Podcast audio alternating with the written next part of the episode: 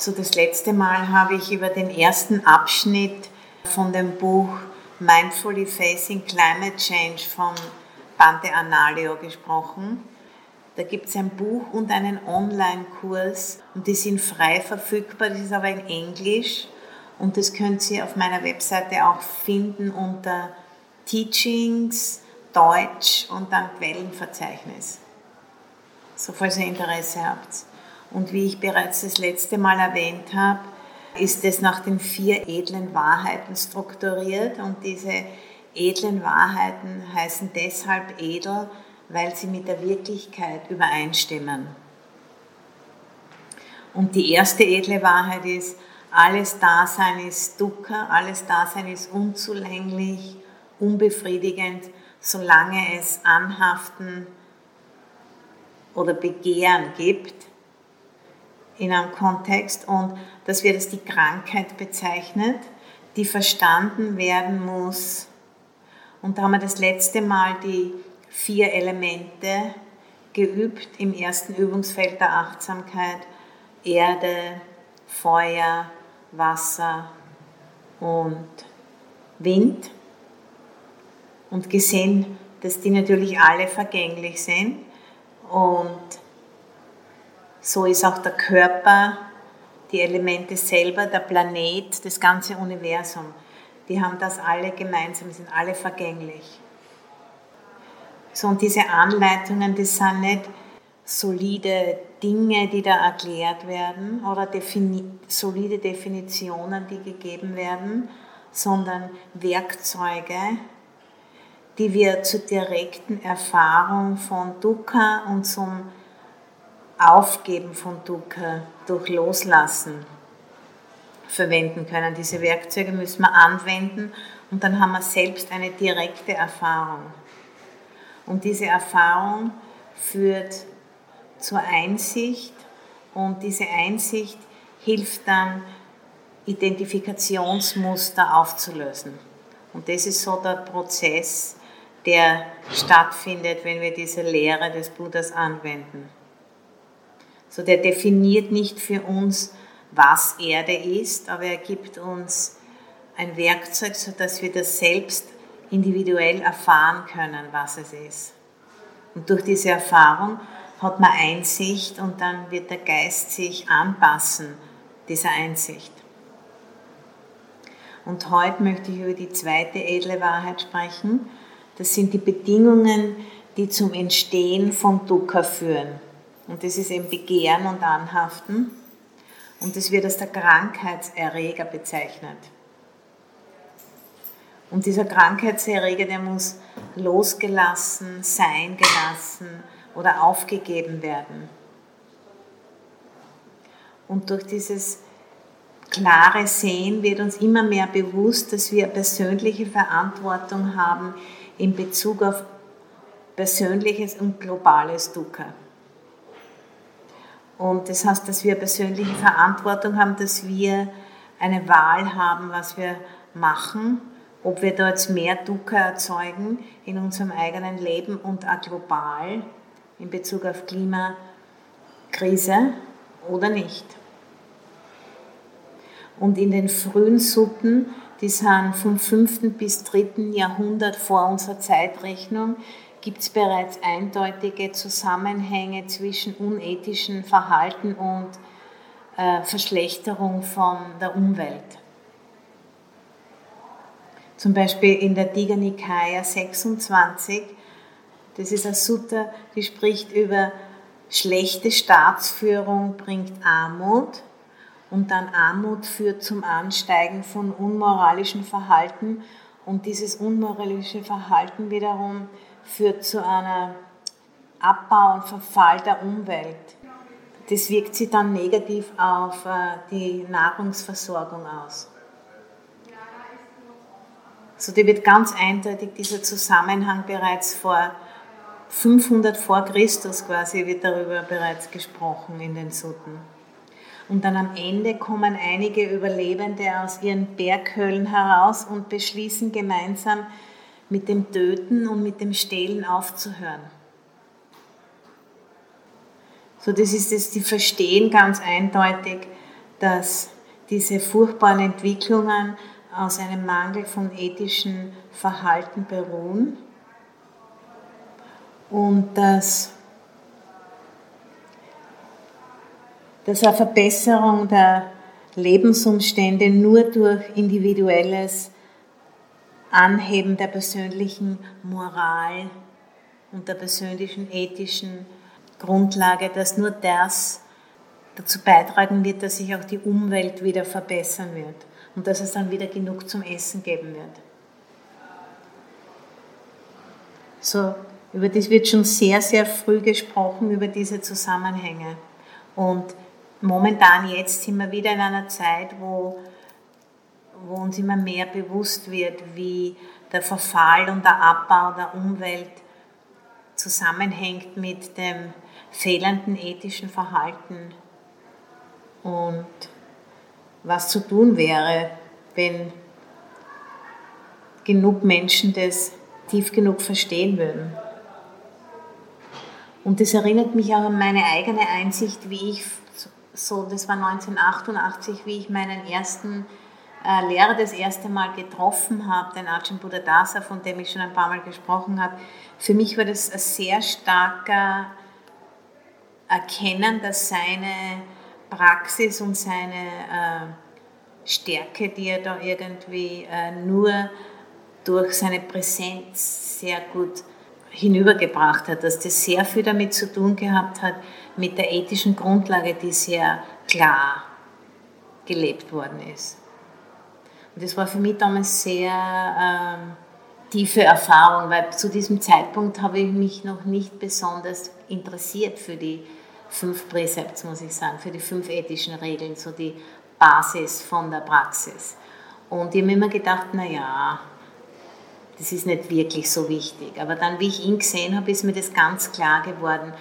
Ohne, ohne Worte, einfach nur seine Präsenz hat das ganz klar wiedergespiegelt, wie wichtig das ist und wie sehr seine eigene Kraft davon kommt. Und, und seitdem haben viele buddhistische Lehrerinnen zur ökologischen Krise gesprochen. Und hier habe ich ein Zitat vom Kamapa, vom 17. Kamapa.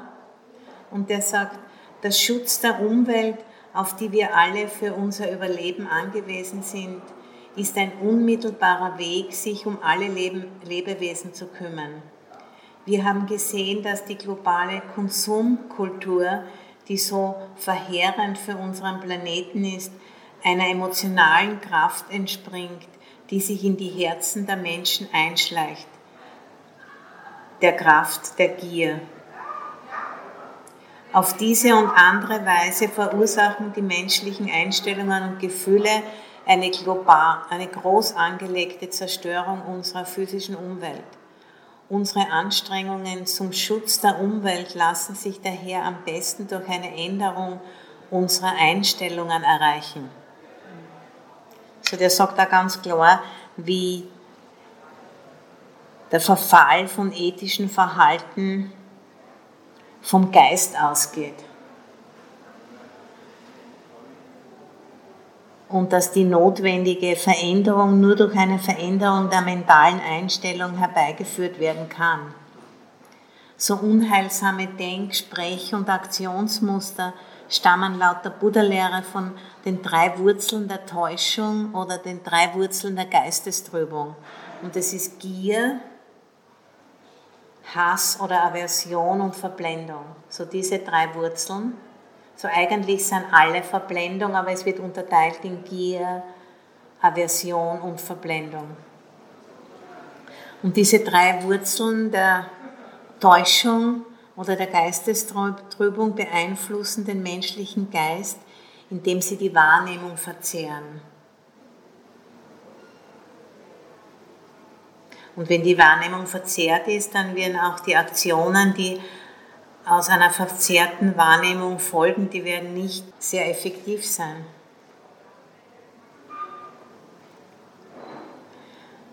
So basierend auf, auf dieser Buddha-Lehre kann zunehmende, das zunehmende Klimakaos von den drei Wurzeln der Geistestrübung her betrachtet werden. Und diese drei Formen von Geistestrübung können innerlich gesehen werden im eigenen Geist durch Achtsamkeit und auch äußerlich, wenn wir andere Leute beobachten, wie die agieren. Und wir können nicht nur die Anwesenheit von diesen Geistestrübungen beobachten in uns selbst und in anderen, sondern auch die Abwesenheit. So beide sind beobachtbar. Das ist so, wie wenn wir in einen Spiegel schauen würden, können wir mit Achtsamkeit und Gewahrsein erkennen, in welchem Zustand unser Geist momentan ist. Und ich habe auch vor ein paar Wochen über die fünf Hindernisse gesprochen. Das sind die fünf Hindernisse, die den Geist hindern, klar zu sehen. Und die werden in den Sutten verglichen mit Wasserschalen, in denen man hineinschauen kann und sein Gesicht wiedergespiegelt sehen kann. Bevor es noch Spiegeln gegeben hat, so wie wir sie heute kennen, wurden Wasserschalen verwendet. Und diese verschiedenen Geistestrübungen werden, zum Beispiel Gier wird dargestellt wie eine Wasserschale, die eingefärbt ist mit einem Farbstoff. Und dann, wenn wir unser Gesicht in dem Wasser widerspiegeln, ist es rot oder grün oder blau, je nachdem, welche Farbe da im Wasser aufgelöst wurde. So solange diese Hindernisse, diese Geistestrübungen uns nicht bewusst sind, sind wir ihnen ausgeliefert und reagieren unter deren Einfluss. Anstatt auf die wirklichen Erfordernisse einzugehen, reagieren wir unter dem Einfluss von diesen Hindernissen.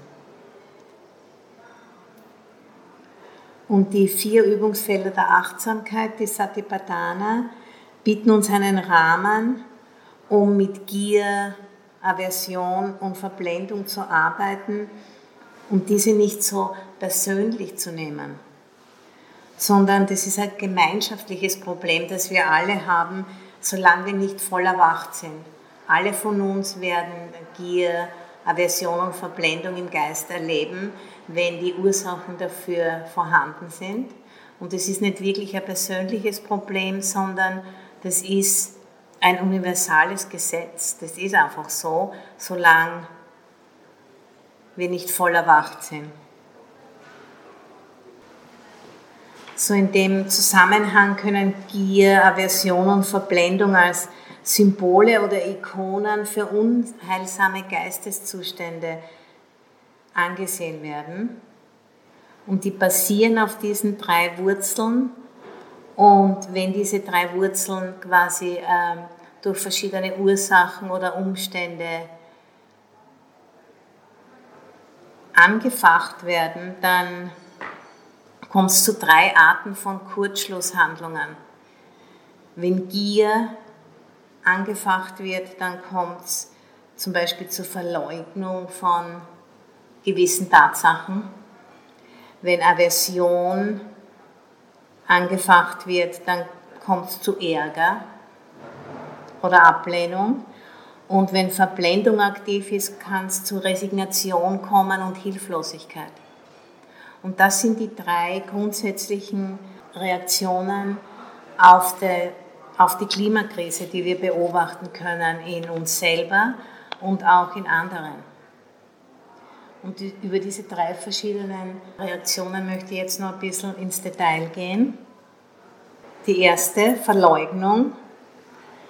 Ein untrainierter Geist ist nicht wirklich interessiert, zum Beispiel mehr über die Klimakrise zu hören, weil man eben nicht aufhören will, sich äh, die, all die schönen Dinge zu kaufen oder all die schönen Reisen zu machen oder all die Dinge zu tun, die wir langsam aber sicher aufhören müssten, wenn wir wirklich äh, sehen würden den Zusammenhang zwischen unserer Gier und der Klimakrise. Und wir sehen diese Strategie besonders zum Beispiel bei Politikern und Führungskräften in multinationalen Konzernen, die immer wieder sagen, es gibt nicht genug Information, um wirklich nachzuweisen, dass der Klimawandel von uns durch unser Verhalten ausgelöst worden ist. Das ist ein gutes Beispiel für Verleugnung von Klimawandel, der auf Gier basiert. Immer wieder zu sagen, es gibt nicht genug ausreichende Information. Weil im Prinzip gibt es mehr als genug Information und es ist eigentlich auch schon genug zu wissen, dass es wahrscheinlich gefährlich ist. Man braucht es nicht wirklich hundertprozentig wissen. Wenn wir zum Beispiel im Wald spazieren gehen und ein gefährliches Tier kommt auf uns zu, werden wir sofort in Aktion treten. Wir werden nicht zuerst untersuchen, wie gefährlich ist das Tier und ist es wirklich so, sondern wir rennen einfach davon. Und mit dem Klimawandel ist es anders. Eben wegen der, der Kraft von der Gier, die zur Verleugnung führt. So diese Tendenz, über die Klimakrise vergessen zu wollen, kann einen sehr starken Einfluss auf uns ausüben, solange wir nicht Achtsamkeit herstellen und uns das wirklich anschauen. Diesen Unterschied zwischen was wir wirklich brauchen und was wir wollen und diese Angst, den Lebensstil wirklich zu ändern. Und mit Achtsamkeit ist es möglich, sich das wirklich bei sich selbst anzuschauen und auch zu sehen bei anderen. Wie sie das ganz eindeutig auf Gier zurückführen lässt.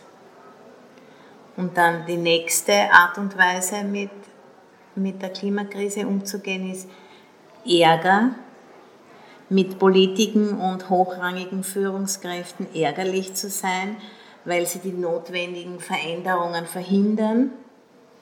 Das ist auch nicht die richtige Lösung. Erstens einmal tragen fast alle von uns irgendwie zur Krise bei, weil wir alle importierte Dinge essen oder Kleidung tragen, die importiert wurde, oder fliegen, Autofahren. Es gibt viele, viele Möglichkeiten, zu diesem Klimawandel beizutragen. Manche tragen mehr dazu bei als andere, aber alle tragen irgendwie dazu bei. Und zweitens auch Aversion und Ärger verzerrt die Wahrnehmung und obwohl strikte und starke Aktionen sicherlich angebracht sind, müssen die aber mit Gleichmut und Ausgeglichenheit getätigt werden. Ansonsten sind wir Teil von der Aversion, Teil von dieser Verzerrung eigentlich, die, die den Klimawandel äh, produziert. So Ärger ist auch keine Lösung. Und äh, mit dem Beispiel mit der, mit der Wasserschüssel, die man nehmen kann als Spiegel. Das wäre so, wie wenn das Wasser kochen würde und dann steigt Wasserdampf auf und die Wasseroberfläche ist sehr unruhig und wir können nicht wirklich unser Gesicht sehen in dem Wasser. So, das heißt, wir müssen warten mit unserer Aktion, bis der Geist abgekühlt ist. Und die dritte Herangehensweise Resignation, wenn man sich hilflos und überwältigt fühlt, wenn man sich denkt, als einzelne Person kann man wirklich nicht viel machen, um die Klimakrise aufzuhalten. Und es fühlt sich hoffnungslos an, eine Veränderung herbeizuführen. Und es scheint wenig Sinn zu machen, sich wirklich einzusetzen. Passiert auf Verblendung, weil es geht wirklich nicht darum, als einzelne Person den Klimawandel aufzuhalten. Weil unsere Gesellschaft besteht aus vielen, vielen Individuen und existiert nicht getrennt von Individuen. Und daher ist es die Frage, ob jeder Einzelne zur benötigten Veränderung beitragen kann. Nicht eine andere Frage. Das ist die Frage, dass jeder beitragen kann und wie er das machen kann. Es kommt nicht nur auf ein Individuum, es kommt nicht nur auf uns selbst an. Das ist eigentlich eine totale Überschätzung von unserer Verantwortlichkeit. Die, die Kehrseite davon wäre auch wieder einzelne Sündenböcke zu finden und versuchen, denen das allein in die Schuhe zu schieben, anstatt zu sehen, dass wir das alle gemeinsam ausgelöst haben und dass wir das nur gemeinsam wieder verändern können. Und in dem Sinn ist es gut, auf Leerheit und auf bedingtes Entstehen zu reflektieren und zu sehen, dass das ein ganzes Netzwerk von Ursachen und Wirkungen ist, von dem wir nur selbst ein kleiner Teil sind und dass es genug ist, wenn wir unseren Beitrag leisten. So diese Annahme von einer Monokausalität, der müssen wir entgegenwirken und wirklich sehen, dass alle Phänomene, körperliche oder mentale, die sind alle Produkte von vielen Ursachen und Umständen.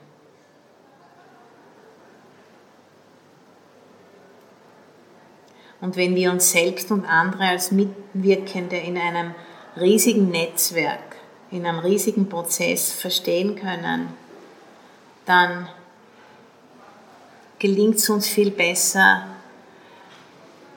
Motivation aufrechtzuerhalten, sodass wir die Energie haben, unseren Teil beizutragen.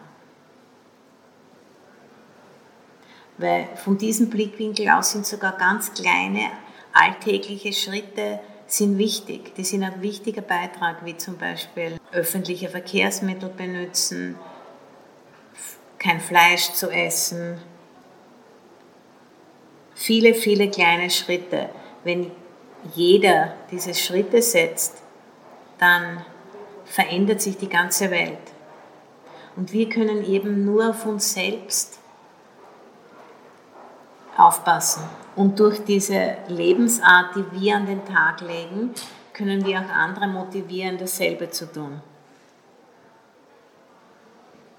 Indem wir einfacher leben, essen, reisen etc., können wir das verkörpern, was getan werden muss, um die notwendigen Veränderungen herbeizuführen. Eine einzelne Person kann die Welt auf keinen Fall verändern, aber sie kann das Gewahrsein der globalen Krise verkörpern auf einer individuellen Ebene in Form von Achtsamkeitstraining und ethischer Verantwortung des Lebens, im täglichen Leben und dadurch auch andere motivieren.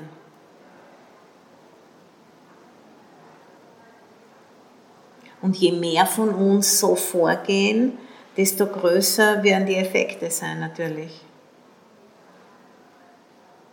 Und da gibt es eine schöne Sutta auch in, in, im Kanon, und zwar das spricht von zwei Akrobaten, der Meister und seine Schülerin, die machen eine Vorstellung und der Meister sagt zur Schülerin, äh, ich passe auf dich auf und du passt auf mich auf.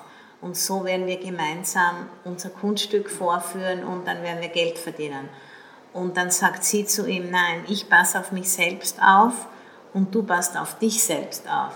Und so werden wir gemeinsam erfolgreich unser Kunststück ausführen und Geld verdienen.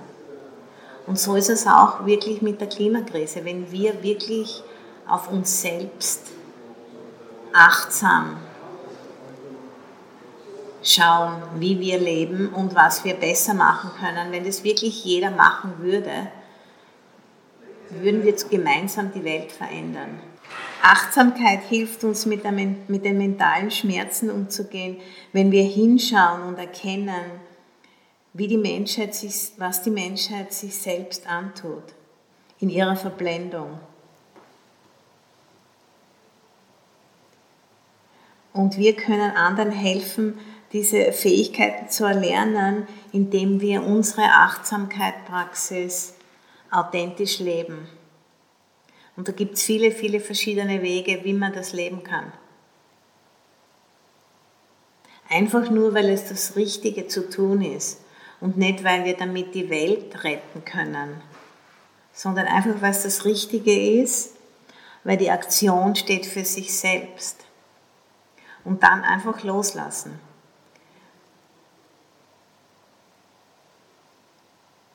Und die Klimabewegung ist die größte Grassroots-Bewegung ohne zentrale Organisation, die je auf diesem Planeten stattgefunden hat.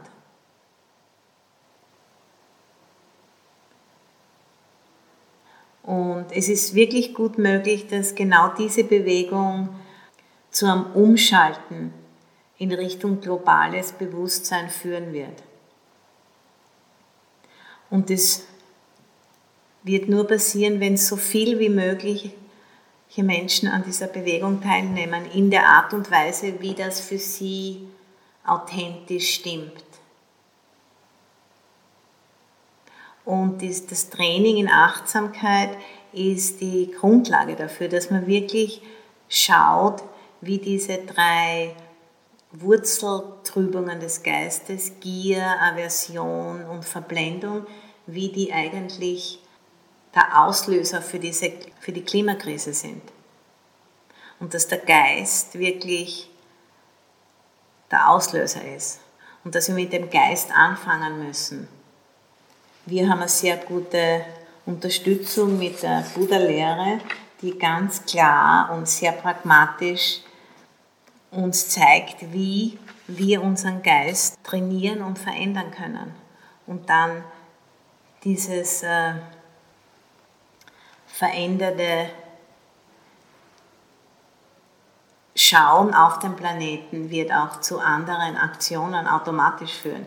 Wenn wir wirklich erkennen, dass wir Teil davon sind, dass wir nicht separat sind, dann, wenn wir das wirklich zutiefst realisieren, dann wird sich auch unsere Art und Weise, wie wir uns verhalten, verändern.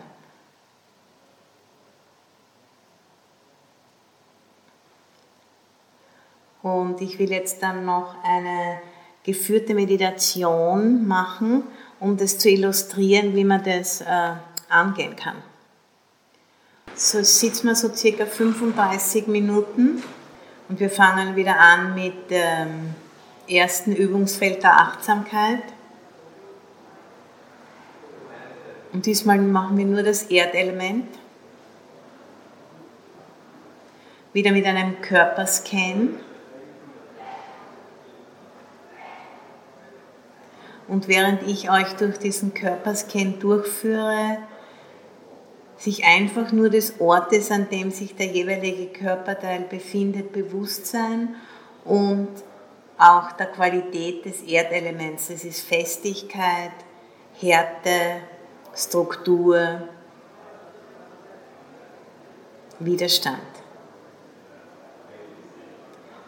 Und am Anfang können wir mal die Zähne zusammenbeißen und diese Härte, den Widerstand direkt erfahren, im Moment.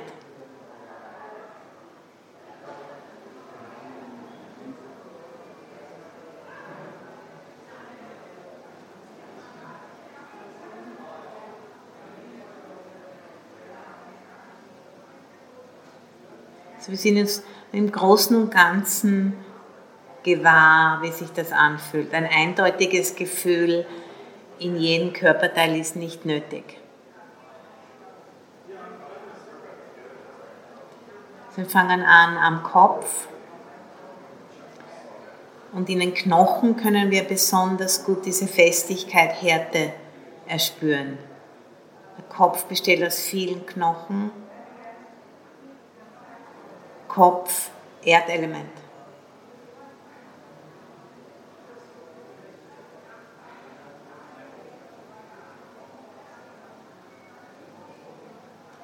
Hals, Erdelement.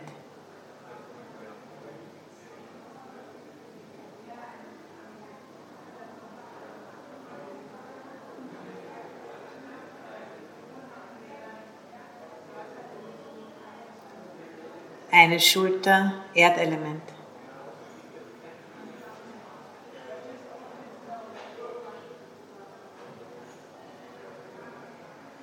Oberarm, Erdelement.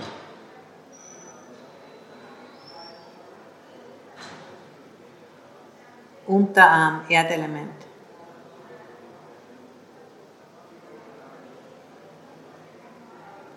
Hand, Erdelement. Viele kleine Knochen. Dann die andere Schulter, Erdelement.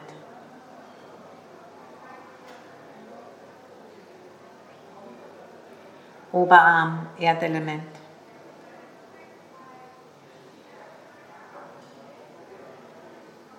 Unterarm, Erdelement.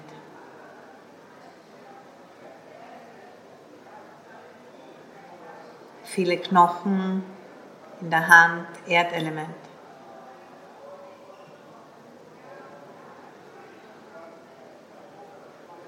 Oberkörper, Erdelement. Mit dem Rückgrat und den Rippen. Becken, Erdelement.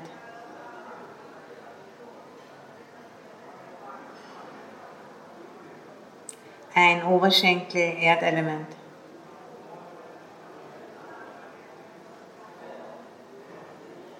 Unterschenkel, Erdelement.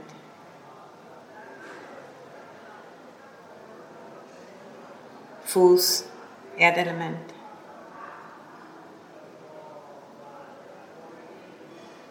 Anderer Oberschenkel, Erdelement.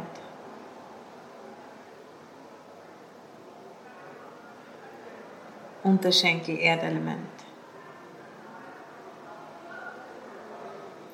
Fuß, Erdelement.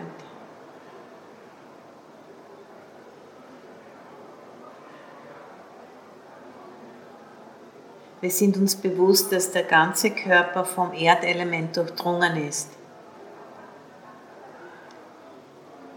Im Verständnis, dass das innerliche Erdelement im Körper, in den Knochen zum Beispiel, und das äußerliche Erdelement in der Natur, Steine, Berge, ein und dasselbe Erdelement ist. Es gibt keinen Unterschied. wir können Erdelement nicht wirklich besitzen und kontrollieren. Erdelement ist leer, leer von einem selbst.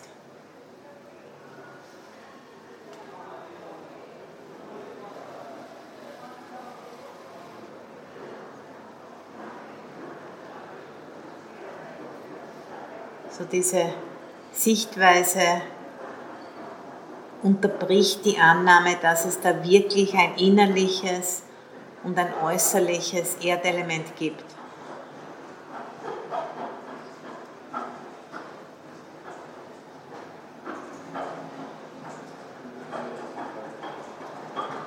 Wir fangen an zu erkennen, intuitiv zu erkennen, dass wir eins mit dem Planeten Erde sind. Wir sind der Planet Erde.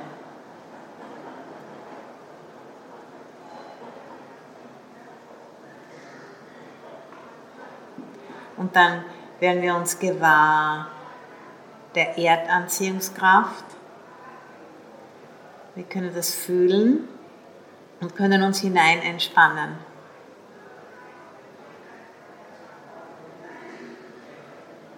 wo der Körper auf der Sitzfläche aufsitzt.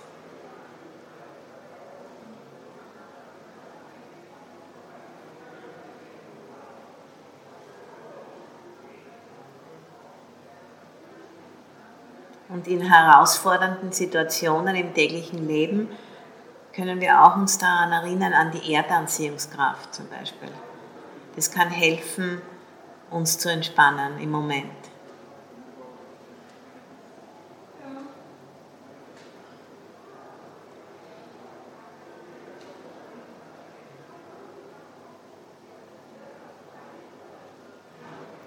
und sich gewahr werden der Geräumigkeit, der Weite und Ausdehnung des Planeten Erde. Wie weit sich der erstreckt. Vor uns.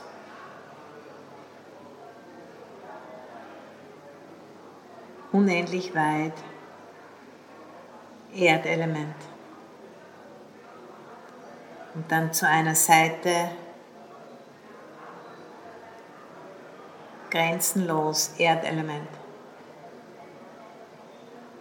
hinter uns grenzenloses Erdelement.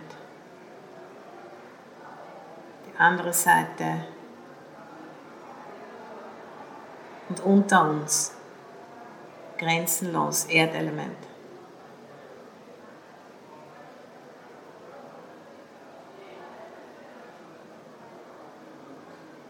Wir sitzen am Planeten Erde und werden von diesem Planeten völlig unterstützt. Wenn wir ein oder zwei Monate nichts essen, kein Erdelement zu uns nehmen, wird der Körper nicht weiter funktionieren. Also ständiger Austausch, auch mit Getränken und Wasserelement, Temperatur, Feuerelement, Atmen und Windelement. Wir sind total abhängig von diesem Planeten. Wir sind dieser Planet. Und der Planet ist uns. Ist wir.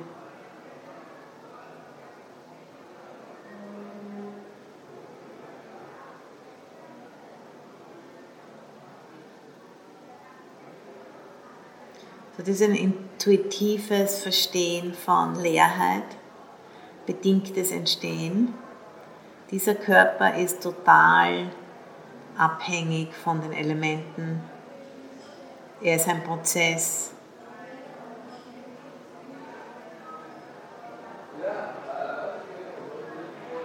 Und selbst das Erdelement ist vergänglich.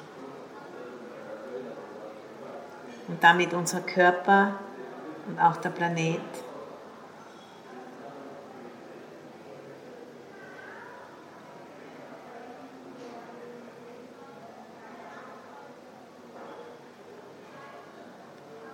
Also wir sitzen am Planeten Erde und atmen ein und atmen aus.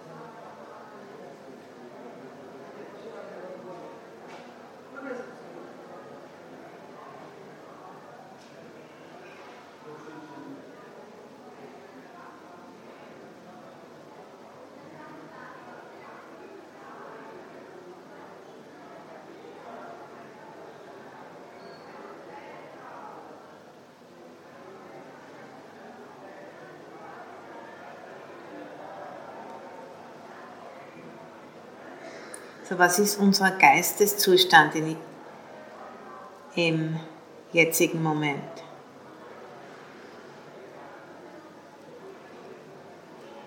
So, wie ist der Geschmack des Geisteszustands, wenn wir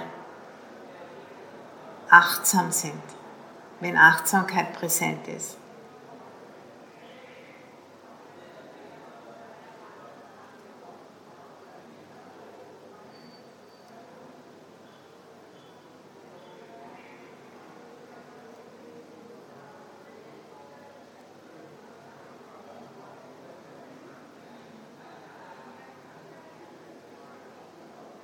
Das ist ein riesiger Unterschied zwischen Hören oder Hören und Wissen, dass wir hören.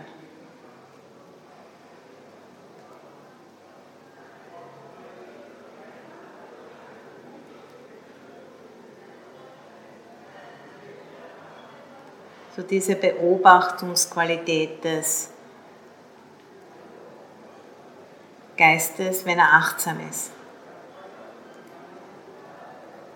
Nicht nur hören, sondern auch um das Hören wissen, sich des Hörens gewahr sein.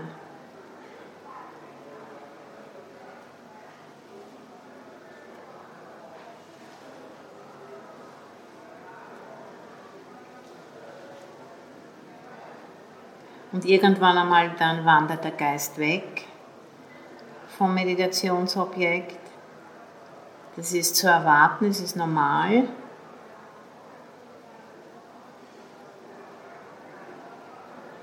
Und sobald wir das Erkennen. Wenn es nur eine kurze Ablenkung ist, bringen wir den Geist wieder zurück zum Meditationsobjekt, Körper, wie er sitzt und atmet. Und wenn es eine längere Ablenkung ist, dann schauen wir uns den unterliegenden Gefühlston an und schauen, was ist da passiert. Zurückschauen, was ist da passiert.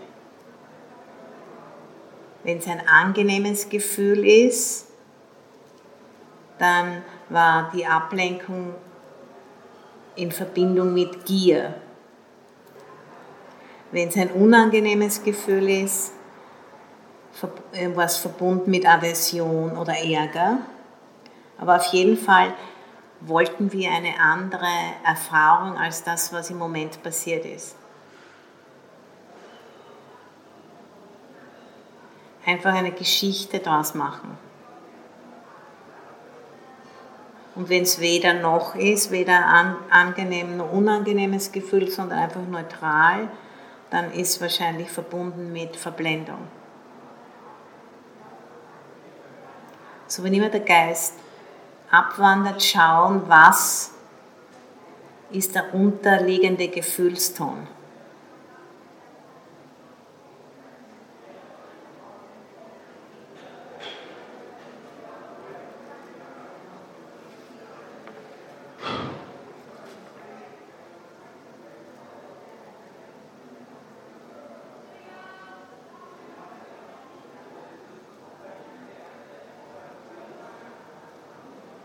Alles, was stattfindet, findet unter dem Einfluss von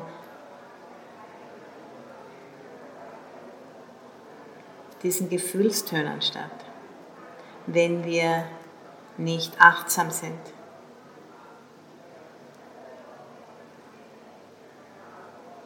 Und dieses Erkennen kann uns auch im täglichen Leben sehr viel helfen, in uns selbst und auch im Umgang mit anderen.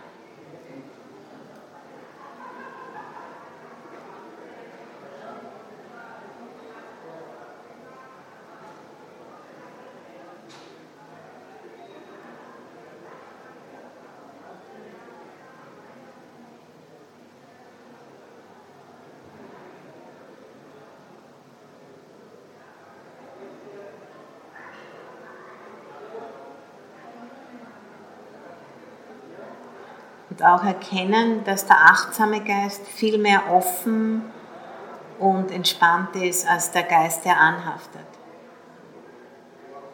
Das ist ganz klar viel besser als der Geist, der anhaftet. Das wird uns intuitiv klar, wenn wir uns das anschauen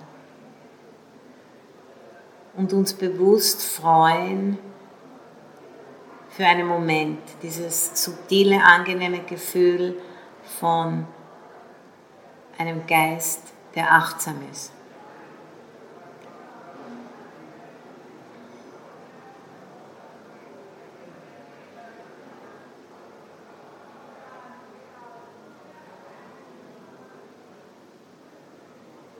Das ist auch ein angenehmes Gefühl, aber das ist nicht verbunden mit Gier sondern es ist heilsam. Und dieser integrale Teil des Weges zum Erwachen ist eines der Erwachungsfaktoren. Ohne diese subtile Freude ist der Geist nicht in der Lage, wirklich stabil und ruhig zu werden. Diese äh, subtile Freude ist integraler Teil des Weges.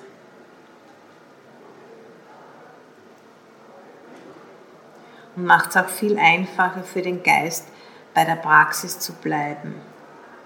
Und es ist viel schwieriger für Ablenkungen, den Geist zu ködern, wenn der Geist eben diese subtile Freude erleben kann und wenn er weiß, wie er diese subtile Freude erleben kann. dann führt es zu einer temporären Befreiung des Geistes.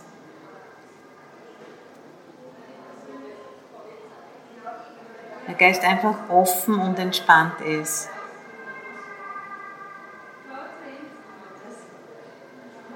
Und hinter nichts herjagt. Wenn er einfach zufrieden ist und nichts anderes will als das, was ist im Moment.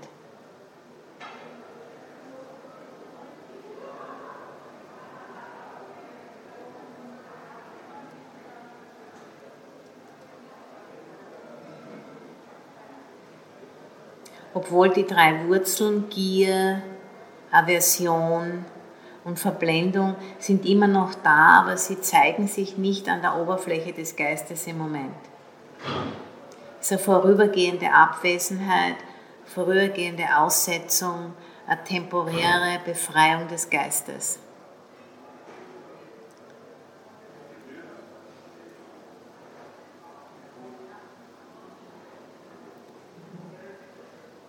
Und dieses subtile, angenehme Gefühl kann gestärkt werden durch bewusstes Erfreuen darüber. Wenn man sich das wirklich anschaut, wie viel mehr zufriedenstellend diese subtile Freude ist im Vergleich zu einem angenehmen Gefühl, das aufkommt durch eine Sinnesbefriedigung.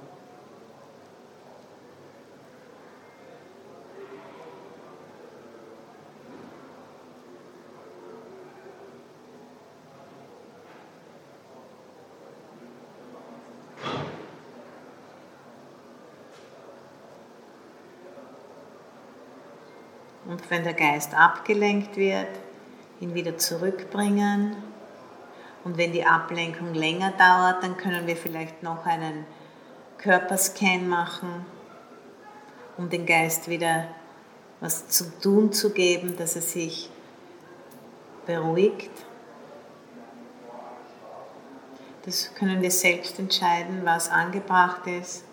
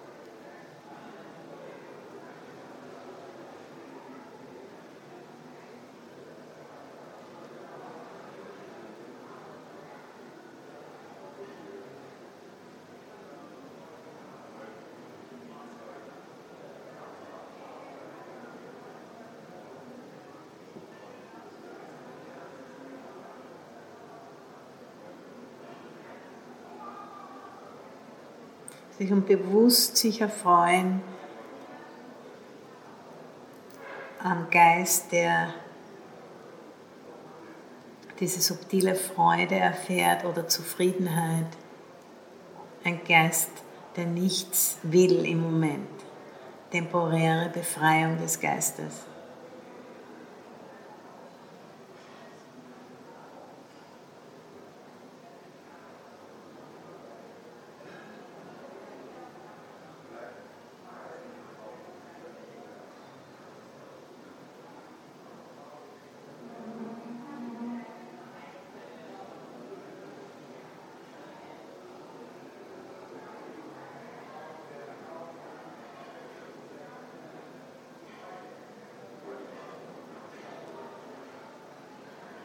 So der Körperscan zeigt uns die Verbundenheit mit dem Planeten Erde.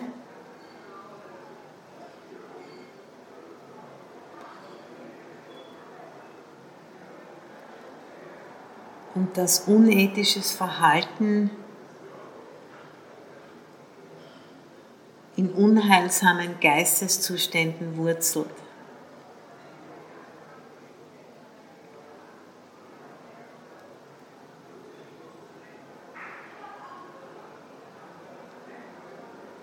diese drei Wurzeln sind Gier, Aversion und Verblendung.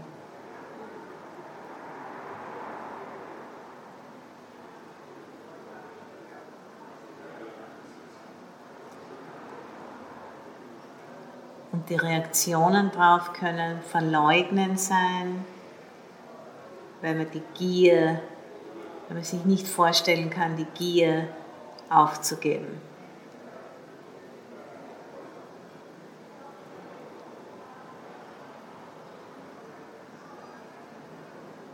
Ärger.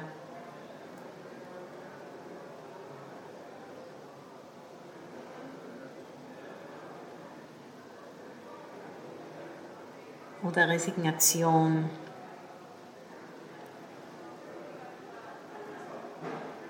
Und indem man das erkennt, wie das im Geist vor sich geht, können wir das verändern.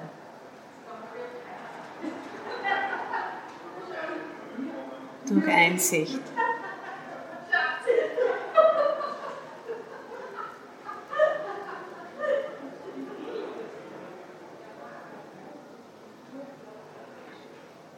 Einsicht verändert den Geist in Richtung heilsam bis hin zum völligen Erlöschen von aller Verblendung.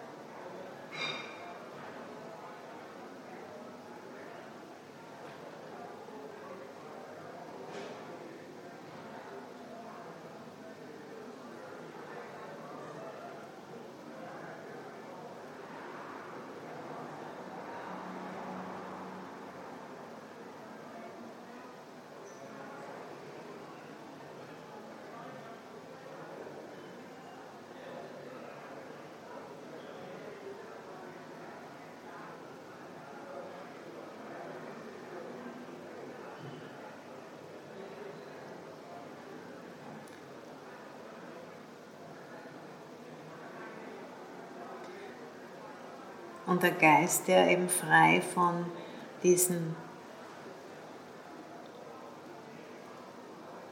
Geistestrübungen ist, der wird seine Verantwortung nicht überschätzen oder unterschätzen.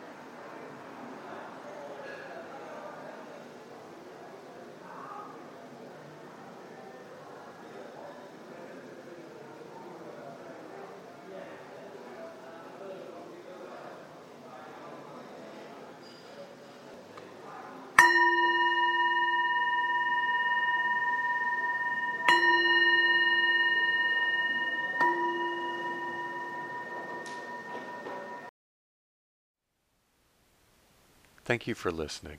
To learn how you can support the teachers and Dharma Seed, please visit dharmaseed.org slash donate.